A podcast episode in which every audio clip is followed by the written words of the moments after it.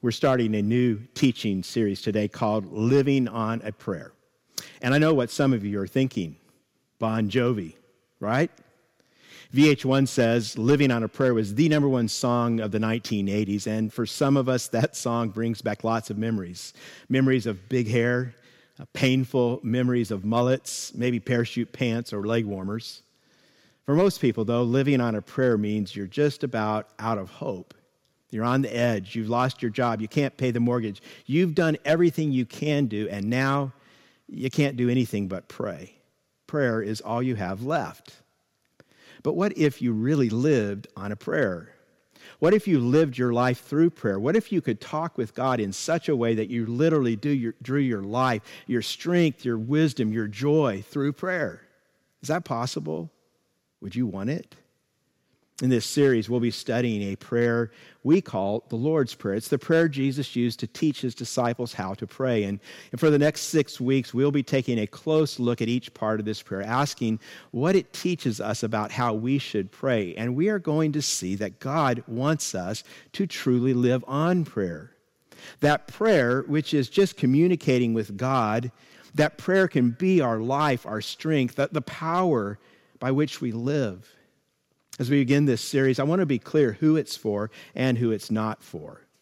This series is for anyone who is ever dissatisfied with their prayer life, anyone who ever feels guilty about not praying enough, anyone who ever feels confused about how prayer works, anyone who even wonders if prayer works. And so just to be clear, this series is not for you if if prayer comes easily for you, if your mind never wanders in prayer, if unanswered prayer never bothers you, if when someone cuts you off on their freeway, your reflex is just to pray blessing on them, if when you win $10 million in the lottery, your first response is to pray, God, thank you. And forgive me for praying the lottery. Uh, please help me tithe to my church. You see, if you are a prayer ninja, a prayer Jedi warrior, a prayer MMA cage fighter, well, this series is not for you. This series is for the rest of us because it's a strange truth about us. To be human is to pray. In moments of great joy, great need, great fear, great guilt, great sadness, we speak to someone or something beyond ourselves. We cannot help it. To be human is to pray. And yet we often wonder why is prayer so hard? Why, why am I so bad at it? What, what are the rules? Am, am I doing it wrong? Uh, I did my PhD in historical theology, and I love church history. I, I, was doing some research this week, and I, I read sermons and teachings on the Lord's Prayer from the second and third and fifth and 16th century. And it struck me that the same Lord's Prayer that we love and we say today has been cherished for 2,000 years now by people all over the world. I mean, think about what this means.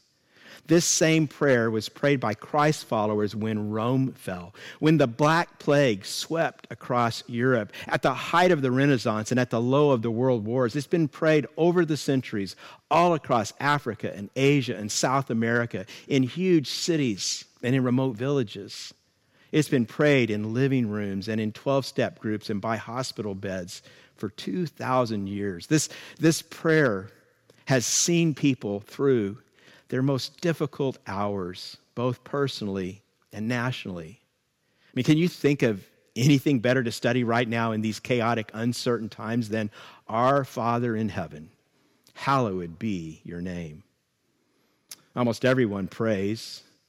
According to a Brandeis University study, 90% of Americans already say they pray daily, but in 2020, it seems that number is going up. Back in March, according to analysis from 95 countries, the number, number of Google searches for prayer just skyrocketed. Recently, the Wall Street Journal had an article called The Science of Prayer, and this article quotes Harvard professor David Rosmarin, and he said that research shows that prayer can reduce anxiety and make you less negative and, and less angry. And I think most all of us believe prayer is important, but I also know that most of us don't think we pray very effectively.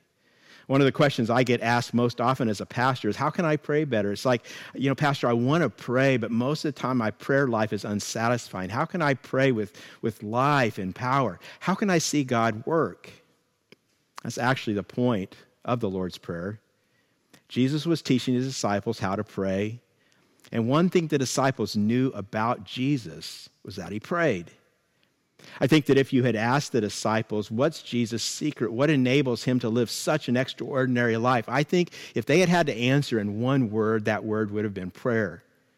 Because no one ever prayed like Jesus. Prayer marked his life from beginning to end. He began his ministry with prayer. Luke 3:21 says that when he was baptized as he was praying the heavens opened up and the holy spirit came on him. He experiences God in prayer and immediately he he goes out into the wilderness for 40 days of fasting and prayer alone with God. Jesus prayed when his schedule got demanding. In Luke 15 verses 5, uh, Luke 5 verses 15 and 16 we read that after he began his public ministry the news about him spread all the more so that crowds of people came to hear him and to be healed of their sicknesses. But Jesus often withdrew to lonely places and prayed. Jesus prayed when he had major decisions to make. Luke 6:12 says one of these days Jesus went out to a mountainside to pray and he spent the night praying to God. I mean, can you imagine what that night must have been like? And then when morning came, he he called his disciples and he chose 12 apostles. What would it be like? If your major decisions were bathed in prayer like that. Jesus prayed when he was disappointed. Matthew 14 says that John the Baptist, who was Jesus' cousin, was beheaded. And when Jesus heard the news, he withdrew to a solitary place to be alone with his Father and pray. Jesus prayed when he was worried about his friends. In Luke 22, 31 and 32, Jesus says to Peter, Simon, Simon, Satan has asked to sift you as wheat, but I have prayed for you. Can you imagine what that must have felt like to hear Jesus say, I prayed for you? Jesus prayed when he faced his ultimate challenge. Luke 22, 39 to 41 says, Jesus went out as usual to the Mount of Olives. In other words, this was a common practice for him. Luke says his disciples followed him, and on reaching the place, he said to them, Pray that you will not fall into temptation. And he withdrew about a stone's throw beyond them. He knelt down and he prayed. You see, from the beginning of his ministry right through to the end, his closest friends, his disciples, had a front row seat to watch the greatest prayer who ever prayed.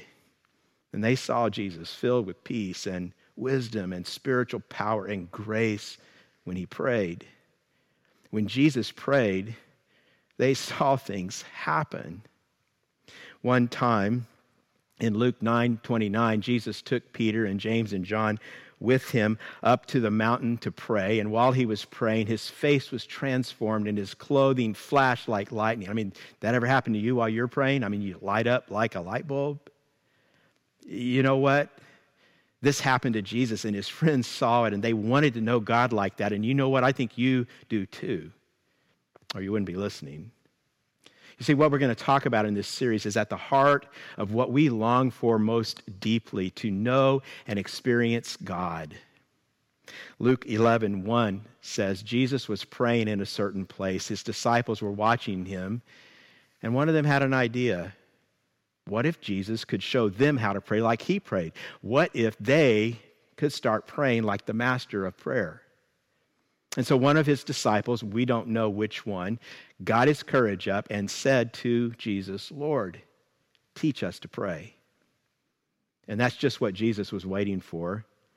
His greatest desire was to teach them to pray. He didn't want them to struggle with prayer. He doesn't want you to either. And so, over the next six weeks, Jesus wants to teach you to pray. But I want to say this right now. You must make this request of Jesus, you personally, you yourself. And I'm asking you to ask Jesus, starting today, Lord, teach me to pray. You must carve out time to do this, and He will. He is just waiting, but you have to enter into this practice. Otherwise, this is going to just be six weeks of words. When Jesus taught his disciples to pray, He wasn't just giving them words to recite. This was the master of the art of prayer, opening the door to life with God. And what that means for us, South Winds, is that starting today, class is in session. We are going to join Jesus in the school of prayer. You and I will receive instruction from the master. To launch this, I want to ask that we say the Lord's Prayer together today. So if you haven't done it already, get your Bibles open to Matthew chapter 6, starting in verse 9. This prayer comes from the lips of Jesus. And we're supposed to pray this together sometimes. This prayer doesn't start out, my Father, it begins, our Father. So this is an act of worship, and it deserves our best. So as you pray right now, be mindful of each word and, and speak in a way that expresses your heart because God really is listening. Let's pray together as Jesus taught us to. Our Father in heaven, hallowed be your name. Your kingdom come, your will be done on earth as it is in heaven. Give us today our daily bread. Forgive us our debts as we also have forgiven our debtors. And lead us not into temptation, but deliver us from the evil one. For yours is the kingdom and the power and the glory forever. Amen. Wherever you are, why don't you turn to the person next to you right now and say, You prayed great. And so now, during the next six weeks, we're going to master this prayer together. I'm going to teach on it, and I want to challenge you to make it part of your daily life. Today's talk is called The Name. And we're going to look today just at the first verse of Jesus' prayer, Matthew chapter 6, verse 9. And we're going to see some basics here. We're going to get to more advanced stuff as we go on, but today we'll start just with the basics, just the beginning intro stuff from the Master. As I mentioned earlier, almost all of us have problems when it comes to prayer. And maybe you can think about it this way. We often have a who problem. In other words, we get confused about who it is we're praying to, and people think maybe God's angry or disappointed with them. And, and this who problem can keep us from mastering prayer. And then there is a, a where problem. Where is God located? Often people think of God as being very far away, and they think prayer is what we have to do to get his attention. And, and sometimes the where problem keeps us from prayer. And finally, there's a, a what problem. We're not always sure what we ought to pray about when we get around to praying. We're, we're not sure what God might be interested in or what good it does to ask. Now, these are real basic problems. And so today, at the start of this prayer, we're going to look at what Jesus has to say about these three problems three basic truths for authentic, life shaping prayer. So, first, authentic, life shaping prayer is always grounded in confidence in God's identity. Jesus begins this prayer with the words, Our Father. On Friday, theologian and author J.I. Packer died at the age of 93, and his best selling book, Knowing God, is one that I'd recommend to any Christ follower. Packer wrote that every Christ follower should remind themselves every day that I am a child of God and God is my Father. He writes, say it over and over to yourself first thing in the morning, last thing at night as you wait for the bus, anytime your mind is free, and ask that you may be enabled to live as one who knows it is all utterly and completely true. See, that's where Jesus starts his teaching in the Lord's Prayer. And we see this even as Jesus sets this teaching up. If you look at the broader context in Matthew 6 and you go back several verses, you will see that the first thing Jesus does before he teaches his disciples how to pray is he tells them how not to pray. He talks about two mistakes most all of us have made. Look at Matthew 6, verse 5. It says, And when you pray, do not be like the hypocrites, for they love to pray standing in the synagogues and on the street corners to be seen by men. I tell you the truth, they have received their reward in full. What's Jesus getting at? This word hypocrite comes from the world of theater in Greek culture. It's about an actor. And Jesus says prayer is not a performance, it's not about impressing other people, it's certainly not about impressing God. In verse 6, Jesus says, But when you pray, go into your room, close the door, and pray to your Father who is unseen. Then your Father who sees what is done in secret will reward you. Did you notice what word is repeated twice here? Father. We're going to get back to that. So, second, Jesus next says, don't make prayer into a formula. Look at verse 7. And when you pray, do not keep on babbling like pagans, for they think they will be heard because of their many words. You know, many religions throughout history, most of them, in fact, have treated prayer like a magical incantation. And the idea has always been if I do this, then I get that. If I know the right words to say, then prayer works. But Jesus is teaching here that prayer is not transactional. Prayer is relational. Transactional means you pay something to get something, and so many people see their relationship with God like that. If I go to church, if I read the Bible enough, if I give enough money, if I do enough good deeds, then I earn a blessing from God. That's transactional. But our faith is not transactional, it's relational. Our faith is based on the reality that God loves you unconditionally and infinitely already, and there's nothing you can do to make God love you more. There's nothing you can do to make God love you less. He already loves you unconditionally and infinitely, like a father loves his beloved child. And this is why Jesus says this in verse 8 do not be like them, for your Father knows what you need before you ask Him. And again, we see the word Father. And here's what I want you to see. In both of these cases, Jesus teaches us not to pray like this because we have a Father. In other words, we don't need to perform, we don't need to impress anyone in prayer. Why? Because we have a Father who already loves us. We don't need to say our prayers just right or learn the magical secrets of prayer, otherwise, God won't listen. Why? We have a Father who loves us. We're not praying to some impersonal power. We don't pray to the universe. We pray to our Father, and He is a loving Father who delights in you.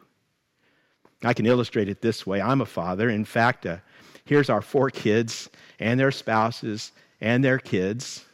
And as a father, I am always so eager to hear from any of them. And anytime my phone buzzes or dings, I get a text or a call from one of my four kids, I drop everything. It's Jared, it's Abby, it's Matthew, it's Lydia. And they may not be telling me something I haven't heard before. I don't care. It's them. I, I, love to hear from them because they're my children. And friends, that's exactly how God is with you. That's why Jesus says God already knows what you need. He knows everything happening in your life, but He loves to hear from you because it's you. And here's the point you can write this down. Prayer begins in the context of a loving relationship. Now, there were records in the Old Testament of people using the image of a father to describe God. That had happened before, but there is no record of anyone ever coming to God in prayer and addressing him as father until Jesus did it. And then Jesus uses the Aramaic word Abba. It's a real tender word. Little children used it, and actually adults would use it too. It's not exactly like our word daddy because it was an adult word as well as a child's word, but it was a very tender word. And there's no record of anyone coming to God in prayer and calling him that until Jesus. And Jesus not only does it, he invites us to do it. I mean, that's unbelievable. And so this means when you pray, you put everything else aside. You put aside your worries and fears. You put aside your guilt. You begin with the words, Our Father. And I know so many people who, when they pray, their first thoughts are, I haven't prayed enough, or I feel guilty over my prayerlessness or my life, or I'm not sure this is going to do any good, or I'm not sure I know how to pray right, or I'm not sure I have enough time to do this adequately. You need to always know that those thoughts are from the evil one, and they are designed to keep you from prayer, and you must discipline yourself to not allow them to occupy your mind. You must set them aside, and you must start with the name Father. And when you say that, this is God's heart as you come to Him in prayer. God's heart is saying, This is my son. This is my daughter. I love it when you call me Father. I love it when you tell me whatever is on your heart. And maybe you'll talk about sad things, and maybe about joyful things, and maybe you'll want to express thanks, and maybe you'll need to confess. It doesn't really matter. Once we're face to face, we'll get around to everything we need to. I'll make sure of that. But I love these moments when you come to me in prayer. And so Jesus, the master of prayer, says, start with these words, Our Father, because that's the who of prayer. You know, what was Jesus' intent? I want you to look at this great statement. This is from the scholar Dallas Willard, and he says, Jesus' intent was to bring his disciples his apprentices, to the point where they dearly love and constantly delight in that Heavenly Father made real to earth in Jesus, and are quite certain there is no catch, no limit to the goodness of his intentions or his power to carry them out. That's in his book, Divine Conspiracy. And that's what it means every time you say Our Father. There, there is the one that you're speaking to, and with him there is no catch. There is no limit to the goodness of his intentions or his power to carry them out. So Jesus says, take the time before you pray to get real clear on who it is you're praying to. Second thing we see is that authentic life shaping prayer is also always motivated by awareness of God's presence. Jesus points us to the where question next Our Father in heaven. Let me ask you a question How far away is heaven? Farther than the moon? Farther than the sun? I mean, how many miles to heaven? And you see, we have this problem, I think. We, we tend to think of heaven as someplace out there, way out there, somewhere in outer space. And because we think like that, God can become remote or distant or hard to access. And therefore, we feel like we're alone much of the time. Sometimes we express that in odd ways. Sometimes people will say at the beginning of a worship service, God, today, as we come into your presence, and I sometimes imagine God saying, Where do you think you've been? I read Psalm 139 in my devotionals this week. Familiar words, you probably know them. Verses 7 and 8 say, Where can I go from your spirit? Where can I flee from your presence? If I go up to the heavens, you are there. If I make my bed in the depths, you are there. David the psalmist is just telling us that God is everywhere. Jesus told his disciples this in Matthew 28 20. Surely I am with you always to the very end of the age. I want to take a moment, just a moment, to tell you about the grammar in this part of the prayer where it says, Our Father in heaven. The, the Greek word for heaven is, is Uranos. We, we get the name for our planet Uranus from that word. It, but here in the Lord's Prayer, it's actually in the plural forms. Literally, it says, Our Father, the one in the heavens. And in the New Testament, the word heavens is used in a variety of ways. It's used for the atmosphere, it's used for the sky we look at, it's, it's also used for the air, the stuff we breathe, for what's right, right around us. It's that close. You know, sometimes we talk about something that appears out of thin air, like it's, it's right at hand. And I believe this is the sense Jesus intends in this prayer. When you say, Our Father who is in the heavens, you're not saying, Our Father from a long time ago in a galaxy far, far away. You're saying, Our Father who is all around me, our Father who is closer than the air I breathe.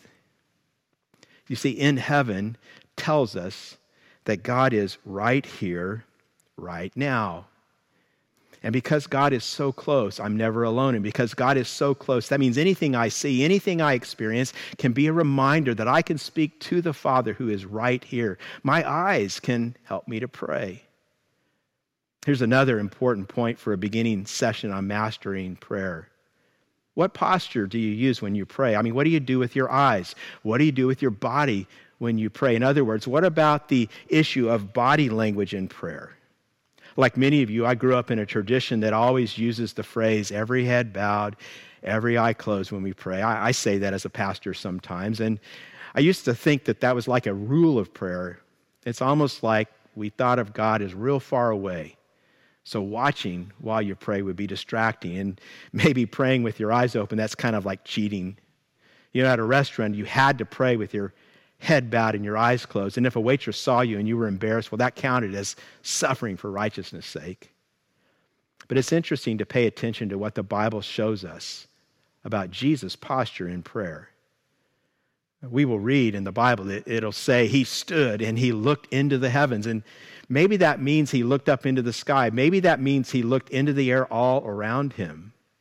Now, there are records in Scripture of different people praying as they stand as they kneel, as they lay prostrate on the ground, as they sit with their hands stretched out sometimes, with their faces lifted toward the sky, or sometimes bowed down towards the earth. And the point of it is, is body language is really an important part of communication.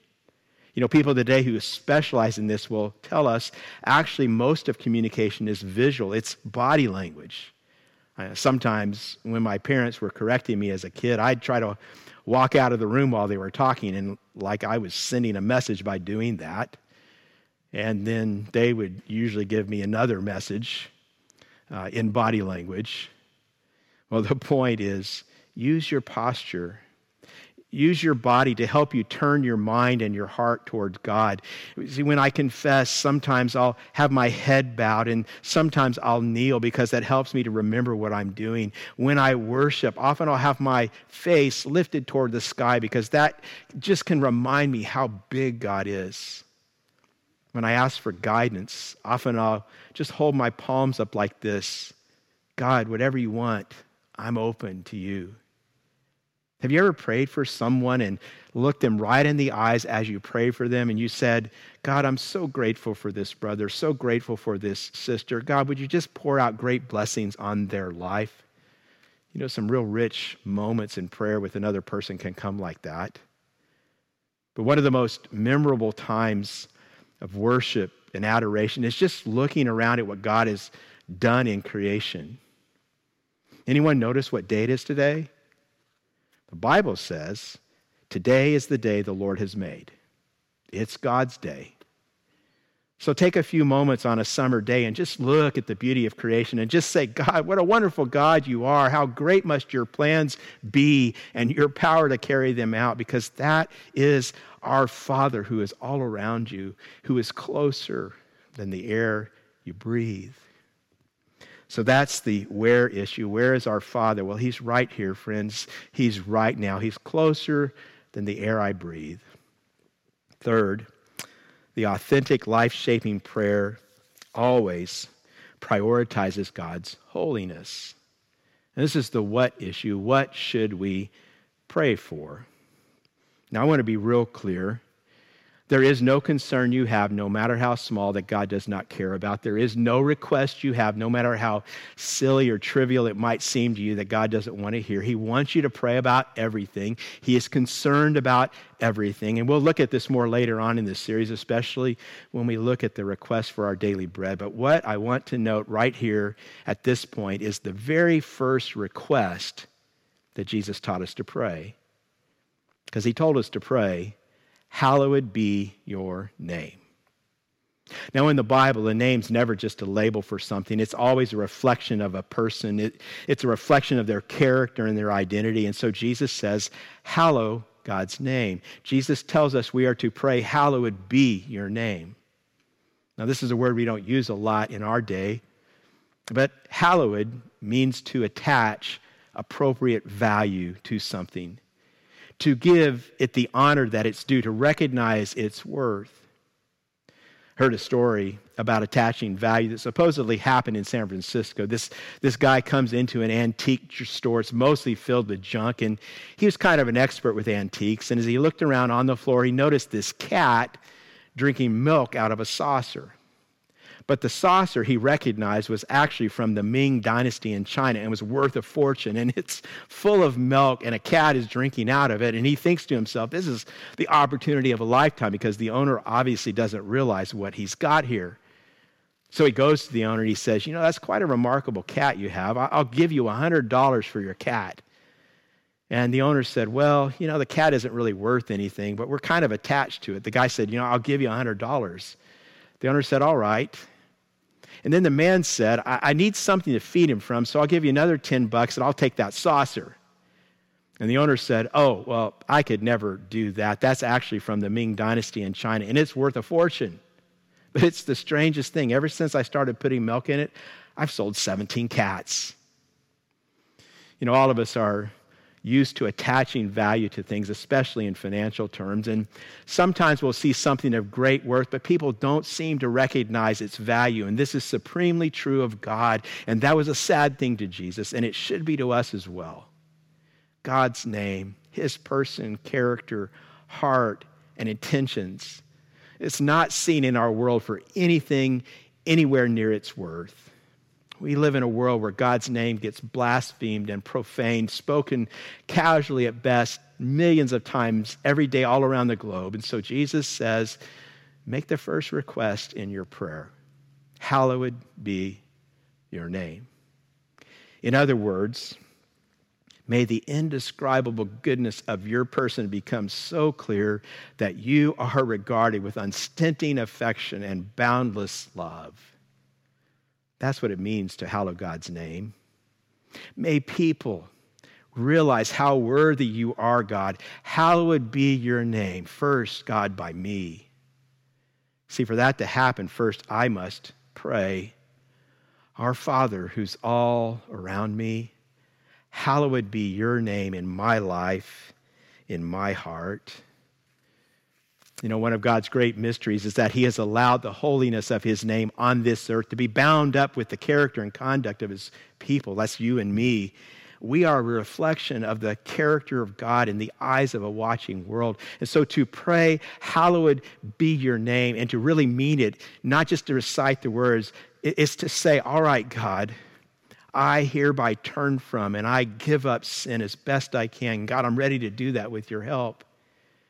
To pray these words is to say, God, I will live each moment of my day in such a way, God, that you will be able to sign your name to my day. The truth is, when I hit this part of Jesus' prayer, very often I need to pray a prayer of confession. The truth is, God, all too often, you know this, God, other names dominate my day. Some other person, like a spouse or a boss, a girlfriend or a boyfriend, or other gods named money or health or achievement. So once more, God, I come to you and I repent. But God, I don't come to you in my name. I come to you in Jesus' name. In his name, I'm a child of the Father. Hallowed be the name of Jesus in my life. See, this means that true prayer begins when God is hallowed in our lives. And then we pray, not just hallowed be your name in my life, but hallowed be your name, Father, by every creature on the face of the earth. I mean, what would that be like for God's name to be hallowed by every living person? I mean, what kind of world would this be? Friends, that's what we're praying for when we pray the prayer that Jesus taught us. And you know, that's really what evangelism is all about. It's about expanding the number of people who will hallow God's name. And when someone's life turns around like that and they begin to hallow God's name, that is a miraculous thing. But that's a subject for another day. See, that's, that's the beginning of this prayer. That's what Jesus starts to teach us. He begins by teaching us that authentic, life shaping prayer is always grounded in who God is, the Father we dearly love and who constantly delights in us. It's always motivated by where God is, that He's always all around me, closer than the air I breathe. And it's always focused on what God prioritizes His holiness, that this whole earth would come to treasure and honor God, starting with me.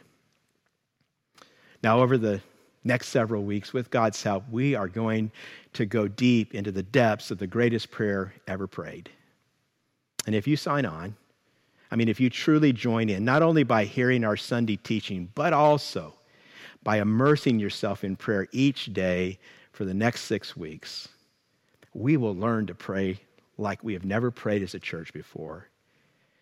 We don't know. We don't know what's coming in the weeks ahead, but God does. And we can align ourselves with His kingdom and His will. We can grow to know His heart more deeply. We can be ready for whatever He has for us as we pray, Our Father in heaven. And if that happens, if we are all together praying like students of Jesus, this whole community of faith, this family of Christ followers learning to pray like the Master, just imagine what might happen in this church and in your life. Just imagine how God will be honored. Would you join me as we pray together? We're going to end today like we began with the Lord's Prayer. And so, wherever you are, eyes open, following along with the words on the screen, or eyes up or eyes around, looking to your Father who loves you and who is closer than the air you breathe, or eyes closed and head bowed, reverently recognizing the awesome holiness of this Father God to whom we have the privilege of praying. Let's together pray the prayer Jesus gave us, the prayer that Jesus' people have been praying for 2,000 years now. Our Father in heaven, hallowed be your name. Your kingdom come, your will be done on earth as it is in heaven. Give us today our daily bread. Forgive us our debts as we also have forgiven our debtors and lead us not into temptation, but deliver us from the evil one. For yours is the kingdom, and the power, and the glory forever. Amen. Our Father God is so good, isn't He? I want to challenge you. Pray through the Lord's Prayer every day this week. Pray Jesus' words, lingering on them adding whatever praises and petitions and intercessions you may have as God brings them to mind.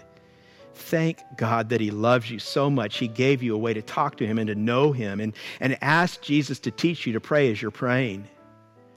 And I'm praying that you will have a week that is full of the Lord's love and the Lord's goodness. We will see you next Sunday.